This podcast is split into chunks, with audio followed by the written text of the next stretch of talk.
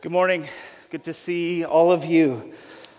So, Jesus comes into towns and cities of the first century in Palestine, announcing what he calls the gospel of God. In Mark's gospel, there's lots of places that have this, but Mark's gospel, chapter 1, has uh, this summary statement of what he says is good news, and, and it, it's this Mark 1:15.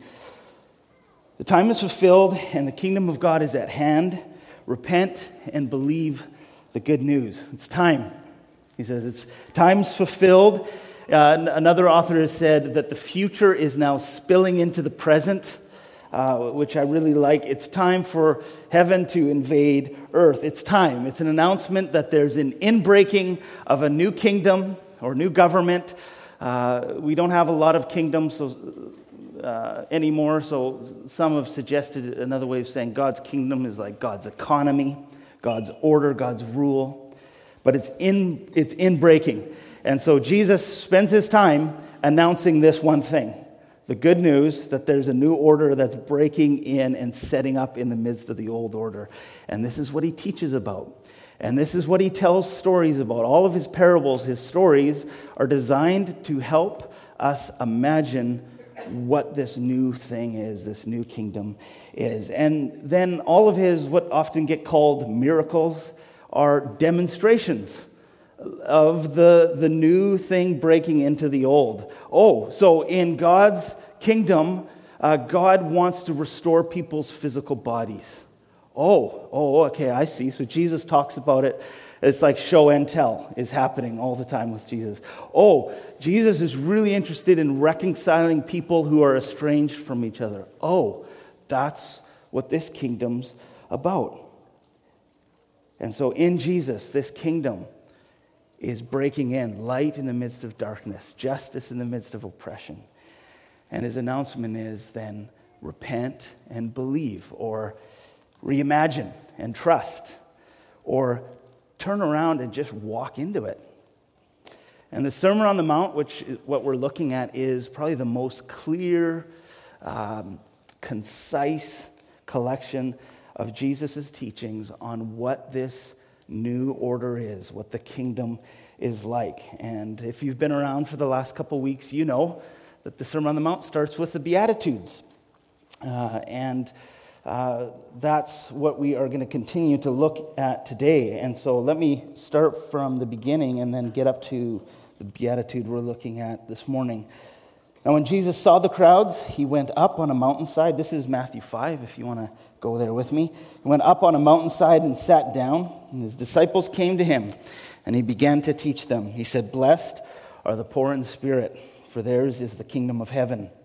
And blessed are those who mourn for they'll be comforted. Blessed are the meek, for they will inherit the earth. Blessed are those who hunger and thirst for righteousness, for they will be filled. And so, over the last three weeks, I think Nelson and Ben have done a really good job in showing us how topsy turvy and upside down and unexpected the Beatitudes are. Because even though you, you, we may not usually use the word beatitude, we, the default position is uh, towards favor or blessing or the good life is get it together and then you'll God will bless you. Or get it together and then you'll be worth whatever that uh, future that you're hoping for. Get it together and then get blessing. And as Nelson and Ben have been showing us that's just totally backwards to the way this new kingdom that Jesus is bringing in where Jesus is saying blessed favored, in sync, right on. The ones who have it good are, and this morning, are those who hunger and thirst for righteousness, which uh, immediately is problematic because that's kind of an old word and it's hard to know what exactly we're talking about righteousness. We couldn't exaggerate how important this is within the Bible. See it all over the place in Genesis and Deuteronomy, all over the teachings of Jesus. And as we'll see, it's all over the Sermon on the Mount. So, what does it mean? Why does it matter? Why on earth should I be hungry for that? I, my favorite definition is from a German theologian, Gerhard von Rad. What a great name. Uh, Gerhard von Rads defines righteousness this way living in faithfulness to the terms of relationship. Righteousness, another way you could say it means right relatedness, being in right relationship, which makes sense then why it's all over the Bible, because the Bible's all about relationship. Uh, you may know Genesis 1 and 2 starts describing uh, these relationships, and we see four key relationships between us and the earth, between us and other people, the relationship between me and myself, and the relationship between me and God. So the Bible is concerned about right relatedness with the environment, with one another, with myself, and with God. And it's probably true that the best moments of your life, and if that seems too overwhelming to try and recall, let's just say the best moments of this past week probably have to do with righteousness. They probably have to do with an experience of right relatedness. Say, of getting to share a meal with a friend, and there's a genuine exchange of reciprocity and stories and care, and no one's trying to manip- manipulate the other person. There's generosity there. You go, that, why did I go home so fulfilled? Well, you're experiencing right relatedness. Or maybe there's a, moment you're in counseling and something clicked in your relationship with yourself or your family of origin. Something shifted. You go, ah, oh, what was that? Oh, that was right relatedness. Could be just like, uh, have you ever know, like you, you encounter someone just out in the wild on the streets, a stranger, and they're kind, like, like a, just a smile, especially in Vancouver, uh, like a smiling person to a stranger, that's a unicorn. like you just don't see that very often. What do you experience? Right relatedness. That's a small form of it, but it's so good.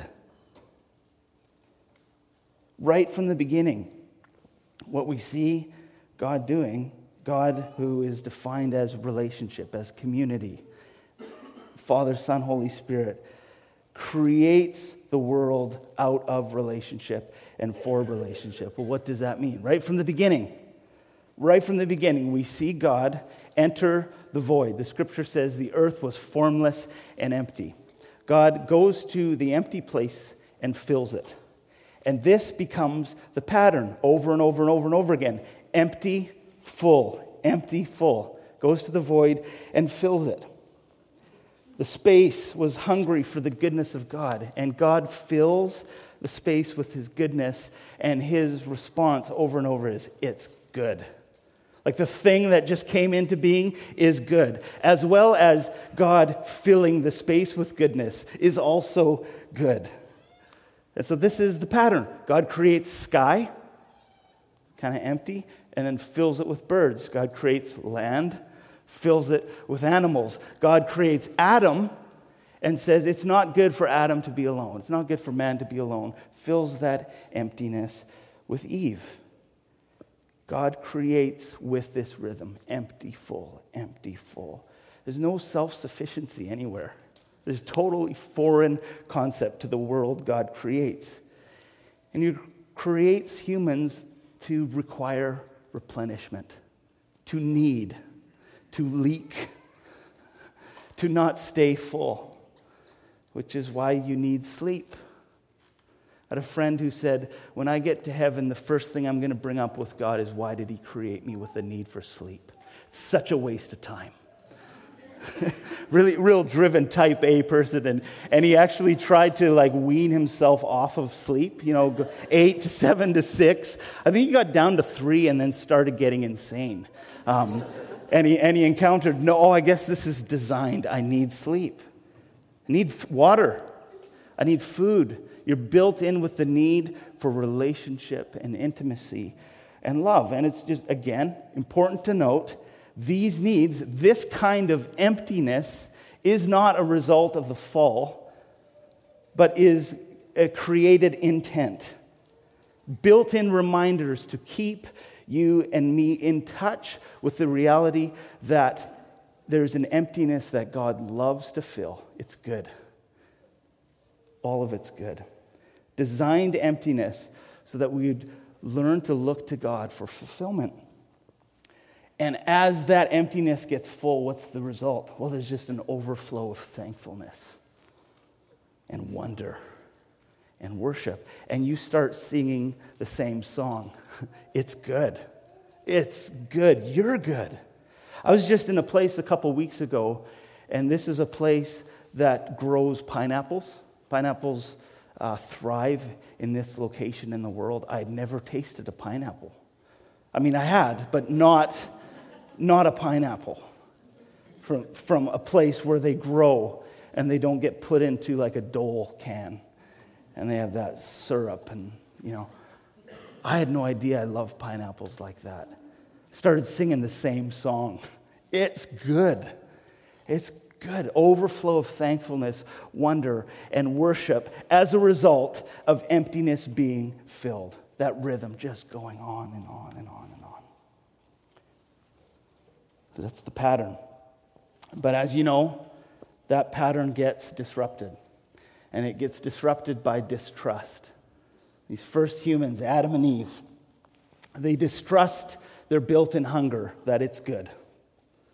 And, built, and hunger is just felt emptiness. It's, it's a void. They distrust that. No, that's something to be suspicious of. I actually emptiness isn't good. Let's go for perpetual fullness. They distrust that. They distrust that God is actually good, that God is capable to fill the emptiness, that God will give something good, and, and maybe there's something better than God's goodness. Maybe there's something better elsewhere. And if you know the story, this distrust leads to all kinds of fractures. Fractures in what? Relationships. If the world's made with these four key relationships, and you go against the pattern of empty, full, empty, full, if you, if you resist the, the God whose glory it is to be all sufficient, whose joy it is, and, and just loves bringing good things into being, if you resist that, well, it leads to fractures and fissures in every relationship. So instead of being filled with goodness and singing that refrain, we get filled with things like alienation and bone wearing fatigue and violence and greed, and we start singing other songs, which then just gets more and more compounded as more and more people distrust the hunger and seek to fill the void in all kinds of ways. Do you know anything about this? Do you know anything about this human experience? I'm assuming you do. I was trying to think back to what's a current experience where I've uh, seen this. This past week, I was in a workshop. I think I see my friend who was in the workshop there. Good to see Melissa. Um, and there's about 30 of us, and we are on the 31st floor of, uh, of a hotel in Coal Harbour. It's a fun workshop on public participation, and I don't know if it was day three or four. You can remind me later, Melissa, but we had a very um, I, what I experienced awkward conversation about Indigenous rights. We're talking about public uh, participation in our cities and our relationships. And so it's, it's been surfaced that, you know, this isn't really being addressed very well so far in the conversation. So let's have a conversation about Indigenous rights. It was, it was awkward. I felt we were uh, tiptoeing around one another. Here we are, 31st floor, really in the sky, elevated, off the ground, trying to talk about reconciliation, and we're at a loss for words. Was frustrated by the conversation, and so when it came break time, I thought, I'm going to go, I'm just going to go get a coffee and walk around. And I got down on the street, and right on Bute, I hear screaming. There's yelling. What's going on? So I turned down Bute, and right across from the, the BC liquor store, I see an officer and I see an Aboriginal woman. there's an altercation and she's yelling. And so I walk there, and at first I hear the yelling, the screaming. And uh, it's escalating.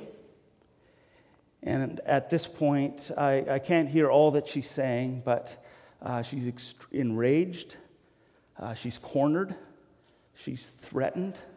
I, I don't know what led to this moment or all the factors. Uh, but at this point, she starts exposing herself and taking off clothes and saying, Look what he's doing to me. Look what he's doing to me. And the officer and I lock eyes. He's, he's like, Are you seeing this? And I'm like, I'm seeing this. and I don't know, you know, what he's done. I don't, I'm assuming fairness from the police here. And uh, there are a couple other people start gathering around. And he says, Stop resisting, stop resisting. And, I, and I'm watching, and I, and I want her to stop resisting. And I want him to be gentle with her. I, I don't want her arms to be hurt and I want her clothes to be back on. And he's got her up against the car, and they get her clothes back on, and I'm, I'm rattled. I'm, I live in this neighborhood, and there's lots of altercations that happen by living here. This has really rattled me. And so I've gone from the conference room at the top of a hotel to the street, and then I get into my destination and I open the door of the coffee shop, and I'm hit with the soft power of this beautiful culture of fragrant cheddar and chive scones, pour overs. There's custom leather designed chairs. Everybody in there has perfect teeth. And, and, it, and I walk in there, and it's like this soft cocoon of, of the warm coffee culture of Vancouver that felt kind of, I felt like, y'all don't know what's going on out there. You're oblivious to, here we all are enjoying our diagonally cut cheddar chive scones. And that's how Nelson loves to do it, always on a diagonal. Um, and, and, and, and really great music. I think the War on Drugs was playing. It's just, ah. Outside, you know, there's this altercation. And so I got my coffee and I walked and I, I couldn't go back. I thought, I've been in three different places in the last 10 minutes, and they relate to this one theme. And I realized what I'm longing for and what I feel unable to solve. It's unrighteousness, this broken relationship. And I came out of the coffee shop, and at that time now the paddy wagon's there. And there are four officers there, and I hear her screaming in the van. I, again, I have no idea what she may have done, but I wanted, I wanted to get her out of there. I wanted somebody to get her out of there. Wanted reconciliation. Felt completely powerless. When's the last time you felt that fracture? that brokenness of relationship with the environment, with yourself, with someone else, with God. And even though we have been and continue to be fiercely committed to this human project of uh, filling the void, resisting the one who's sufficient to fill it, even though we can continue to be fiercely committed to this, there is a God who is more hungry for right relationship than any of us are. And that's where uh, I think there's some good news. In Isaiah 61, uh, if you want to go there with me, you can. Isaiah 61, 1 to 9. So let's, let's hear these words together. The Spirit of the sovereign Lord is on me because the Lord has anointed me to proclaim good news to the poor. He has sent me to bind up the brokenhearted to proclaim the freedom for captives and release from darkness for the prisoners, to proclaim the year of the Lord's favor, that the day of vengeance for our God, to comfort all who mourn, and to provide for those who grieve in Zion. You may know in Luke's Gospel, chapter 4, Jesus gets up, reads this scroll, reads Isaiah 61, and then says, Today this scripture has been fulfilled in your hearing, which means he's saying, I am, I am he. I'm, I am the one that this, this text, Isaiah is pointing to, saying there's going to be someone who's going to do something about all this, who's going to set it all right. There's going to be someone who, who knows what to do about that, the paddy wagon. There's someone who's going to set it right. And, and Jesus is saying, I am He. I, this is me. And, he, and he's saying, I've got good news. And the good news is for who? Well, the oppressed, the brokenhearted, the captive, prisoners. Continues. This is, this is the promise to bestow on these kinds of people a crown of beauty instead of ashes, the oil of joy instead of mourning, a garment of praise instead of a spirit of despair. And they will be called oaks of righteousness. Big, hardy trees of right relatedness. A planting of the Lord for the display of his splendor. They will rebuild the ancient ruins and restore the places long devastated. They will renew the ruined cities that have been devastated for generations. So here's the promise God's going to take the most unlikely sorts of people, He's going to bestow on them blessing and favor and revert, subvert the mourning and give joy. And as a result, these people are going to become rebuilders. They're going to be interested in the renewal of their cities. The normal way of things, of unrighteousness, of alienation, manipulation, violence, hatred, will someday be overthrown, and it won't be left up to the humans just to kind of evolve or to progress into that future, because that just ain't happening. But instead, the promise is one will come who will lead an overthrow of the old order and set up a new order in the midst, and then start inviting and bringing people into that work, and the result will be renewed cities. Strangers will shepherd your flocks, foreigners will work your fields and vineyards, and you will be called priests of the Lord. You will be named ministers of our God. You will feed on the wealth of nations, and in their riches you will boast. Instead of your shame, you'll receive a double portion. Do you see do you hear God's eagerness to give and to pour out here? Instead of disgrace, you will rejoice in your inheritance, and so you will inherit a double portion in your land, and everlasting joy will be yours. For I, the Lord, love justice. I hate robbery and wrongdoing. And in my faithfulness, I will reward my people and make an everlasting covenant with them. Their descendants will be known among the nations and their offspring among the peoples. All who see them will acknowledge that they are people the Lord has blessed. You hear how much that sounds like the Beatitudes? There's so much overlap. It's like Jesus is riffing off of Isaiah 61. God's desire, God's appetite for faithful relationship, God's hunger for full on human flourishing is stronger than our, our other appetites. So we could say it this way Blessed are those who, like God, hunger and thirst for full on, comprehensive, wide sweeping right relatedness. Jesus uses the word hunger and thirst, which are not polite words. Any, any of you who would say, Yeah, I'm a hangry person, or any one of you who you, you got a friend, you're like, They're hangry. Yeah. Okay? Three of us, come on. A little honesty here, folks. Okay, good. So we know, we know about hangry. When that hunger hits, you get a little bit of a wild glint in your eyes, right? Like, I will destroy a box of Triscuits right now if you I need anything. Maybe that's too much self disclosure there. so Jesus uses intense verbs that it's a little closer to hangry.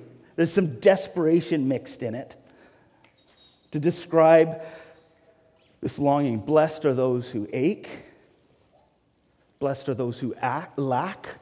Blessed are those with the longing, with the hunger pangs, who know this emptiness and that know that this emptiness points them to the all sufficient God. Who know that this hunger is for right relationship with God, with the environment, with one another, and with ourselves.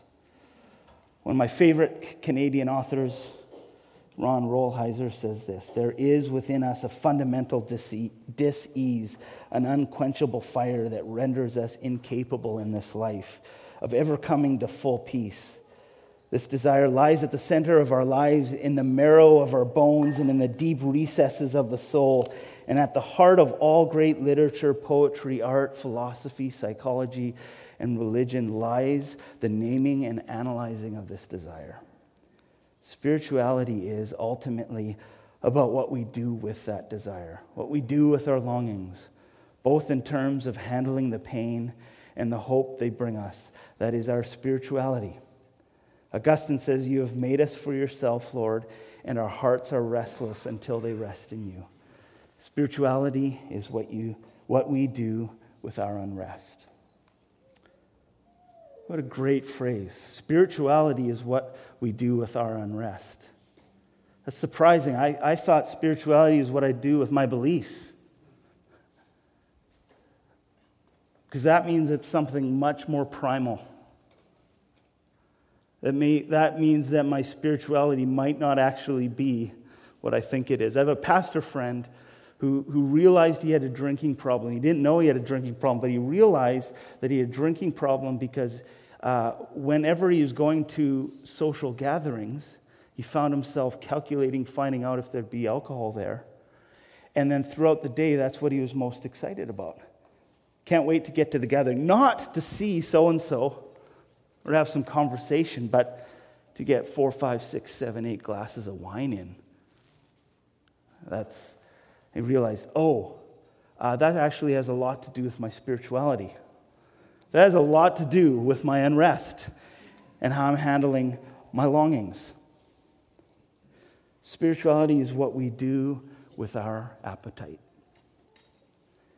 which is why Jesus didn't come just to inform us, and which is why the, the Sermon on the Mount isn't just about informing you, but about forming, forming our hearts, our desires, our longings. Again, at this workshop, whenever you're meeting new people, there's the classic common question, which is, What do you do? Right? What do you do? If you want to, if you want to get a way more uncomfortable question, exposing question, that would be something like, "What do you love?" Like, just try that meeting someone right off the, the start. what, what, what, do you, what do you crave? and just leave it there. Not really, but that, that is the exposing question. Why? Because it's so personal. Why? Because that's what your identity is. You are what you love, you are what you crave, what you're hungry for. An interesting thing happened to me a couple years around music. I started being a musician when I was four. My parents, without my permission, put me in Suzuki violin training and without my permission, every day made me practice. And my whole life, for decades, a musician, really into music, all kinds of music, and had the expensive hobby of recording albums and then coming to terms that this is a really expensive hobby. That's all it is. And made, and made a lot of music. In the early years of our marriage, I would stay up late. Amy would go to bed, and I would stay up late scouring the internet. I found this website called Pitchfork, which at first I thought was about uh, showing other bands, but later I found it was just dis- displaying ultimate snobbery and really kind of almost a hatred for music. Um, uh, and uh, that's just my own bias, not into Pitchfork. But, um, and, and so that's how, how much I was into music. And then I realized something weird was happening. I stopped doing recordings and then kind of stopped listening to music. And somebody asked me, So, what music have you been into lately? Right? Common type of social question. Any good albums or what are you listening to? And I, I had nothing. I, I couldn't, I couldn't think of any music I was enjoying. And then I found myself saying something weird. You know, it's like, I just, you know, I haven't been into music that late. Actually, I've been finding a lot of the new stuff boring. Just kind of bored in general with music. I said, know, I don't actually, it's, it's weird. I don't love it that much. So left that conversation and started reflecting, go, what happened? What happened to me? And then all of a sudden, a couple, because I was aware of this, a couple weeks later, I started encountering music. Like the greats, Miles Davis, Shania Twain, the greats. And, um, and I realized, oh, I thought the, I, I was saying, oh, I'm bored with music. Issues music. I found out, oh no, it's not music. It's my attention's been directed elsewhere. Actually, I formed new practices. Where I used to listen to music, I'm now listening almost only to podcasts. And where I used to listen to music in the in between moments of the day, I'm now on social media. I've actually just exchanged practices, and that's actually shaped my love and interest in something I have loved my whole life. And I've gotten to the point where I'm actually saying words I don't think I really love music anymore. Music is not the problem. What happened was my appetite changed, it shriveled. It got smaller to the point where I, I, I was like estranged from a deep love of mine until I had a little taste. A little taste. Whose bed have your boots been on? Oh, such a good song. Mm. And you remember, you know, and you, and you get back into your catalog and you're like, my, one of my all time favorite bands is Wilco. I love Wilco. I forgot how good Jeff Tweedy is. I needed to get reacquainted. And so, this is the weird thing. If your spirituality is about what you do with your appetite, what, you, what do you do with your appetite? The thing about appetites is they can be suppressed, they can, they can be lost. They can be filled in all kinds of other ways. Your spirituality is what you do with your appetite. And very often, fullness is the problem, not emptiness. You know, like, hey, would you, I've, I got this prepared for, no, I'm good, just ate. Totally full, stuffed. Yeah, but these are, this is like mint lamb popsicles. Totally full up on Cheetos, good. Yeah. If The challenge isn't that, that I don't want right relatedness. I do. And the challenge isn't that I don't want God. I, I do. It's just that I want everything else as well. I want better health. I really want better health. And I also want unnecessarily large portions of sweet chili heat Doritos. and, and, notice I didn't say sweet chili heat. Unnecessarily large portions of sweet chili heat. That's the problem. I want it all. There's lots of ways to lose your appetite. Can I share with you a quiz? Okay. This is a quiz I designed for myself. I keep it in an Evernote file. I don't think I've shared this in a sermon before. Uh, if I have, well, that's fine. Um, so I created this quiz, and it's a quiz I come back to every couple months. Okay, it's for myself. I share it with you because it might be helpful, and maybe even this morning you want to take along the quiz with me. I've included the answers. Okay, this is the Lance obligated fascinated quiz. Number one What's more interesting, an obligated or a fascinated person? That's fascinated. Correct. Which are you more often? Well, these questions are getting rather pointed and personal in a hurry, obligated. What does a fascinated person do? They're open, they're a perpetual learner, They're hungry. What keeps a person fascinated? Staying connected to the belief that there is always more to the thing than I've experienced, than I understand, or that I currently see. The person or thing is always better than I know, or I'm currently giving them credit for. So I'd call that staying curious. That's the wrong spelling of curious, isn't it? Let's just go back there. Is that, yeah, that is an error. Good. Okay, next slide.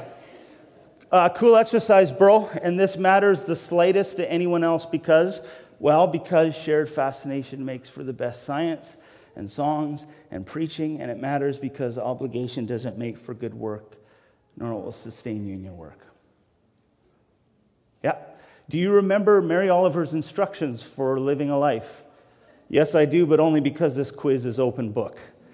Uh, pay attention, be astonished, tell about it. Okay, so then the question becomes quite pointed Will you? You are so direct. Will you? Yes, I, I have to, I want to, and I realize there are things only I can be responsible for in my life. No one will read poetry for me, no one will exercise my body for me, no one will pursue the presence of God for me. There is no other person that will discipline my life toward delight other than me. It's amazing it's taken you four decades to discover this. Congratulations. the quizmaster's a real jerk here. Thank you. Next. Now what? Well, the focus of every day necessarily must be finding, feeding, focusing fascination, which comes through discipline, delight, and curiosity. The purpose of a day is to taste and see that the Lord is good. I need this quiz repeatedly because my appetites shrink, my appetites get misdirected. I uh, self deceive myself regarding my spirituality. There's all kinds of ways to get full. And there's all kinds of ways to blame music as just not being interesting. All kinds of ways to just say, God, church, moving on. And yet, there is responsibility on my part and on yours to feed yourself. I'm totally starved. Yeah, okay, but have you been eating? That'd be, that'd be kind of question number one. And the, the good news here is that we're not left alone. I love how Simone, how do I say it, Nelson? Vi. Thank you. I was going to say it wrong. Simone Weil says it. Next slide. Grace fills empty spaces, but it can only enter where there is a void to receive it. And it is grace itself which makes this void. It's really good news. One other quote from James K. Smith as we wrap this up. Discipleship, we might say, is a way to curate your heart, to be attentive to and intentional about what you love. It's more a matter of hungering and thirsting than knowing and believing. Jesus' command to follow him is a command to align our loves and longings with his to want what God wants, to desire what God desires, to hunger and thirst after God. Crave a world where He is in, He is all in all. I love that. So the invitation this morning could be something like this to pay attention to your appetites, listen to your longings, curate your heart, come hungry and feed your fascination in the new thing God is doing. And there's lots of practices that could support those pursuits. I want to just talk about one practice, and that is the practice we're doing right now Sunday morning worship gathering. And first of all, I just want to affirm you for getting here. This is no small thing. Sometimes I'll see some of you out on a Saturday night. It could be a late Saturday night. And my thought is, oh, it doesn't matter what Saturday night was, how late it was, what you were doing, you get here on Sunday. And so good on you for, for getting here. I think another simple but profound challenge is being here. You got here. Let's be here. Which, have you found that the things you notice are the things you're paying attention to? Have you ever found that just to be true? Like, what I notice is what I'm attending to. And so, this is a space for attention. Attending to the presence of God. Which everywhere else you're going to be inundated with uh, the alternate kingdom. Here we nurture the awareness that God is always present, God is always working. Worship is the arena, the place where we don't just do stuff, but we have stuff happen to us. If God's love spill over the banks of my tired, crusty, defended heart. This is a place where God recalibrates our, our hearts, who reforms our desires, who rehabituates our loves. Extremely important if you're getting here to be here. And there's no mistake that what's at the center of the room is the table. So to get here, to be here, and to come hungry. This is a space to not be polite with our hungers. This is a space for desperation and devotion. And so, as we come here, this is all, it's really all about worship. Worship, the practice that we weekly have our loves and longings brought to God. We make those visible, takes vulnerability. It takes vulnerability to do that physically in worship, just to use your body as the posture of your soul, to be open. It takes vulnerability to come to the table with desperation, to not have it together. A friend of mine, Lori, I'll close with this story. A friend of mine, Lori, uh, has a church in a neighborhood similar to, to ours, beautiful mixture of people, socioeconomic diversity. Some people live in houses, some people live on the street. And he shared this one story of, of coming to the table. It's time for communion. And their church, like ours, has some order. There's, there's a line. People wait their turn. And a woman came off the street, looked, he said he, she looked like she'd been up all night and jumped the queue. There's a line she didn't care about the line and got to the front of the line. And their church, like ours, you, you take a piece of bread, and she took the piece of bread and dipped it into the wine. But in the vigor, in the desperation, plunged the bread all the way with her fingers, which were not clean, into the wine. And Laurie said he looked up and he saw a woman with very nice necklaces and Julie just kind of do one of these. Ooh. Okay. People saw it. She plunged it in. And because the bread went so far in, there's a lot of wine.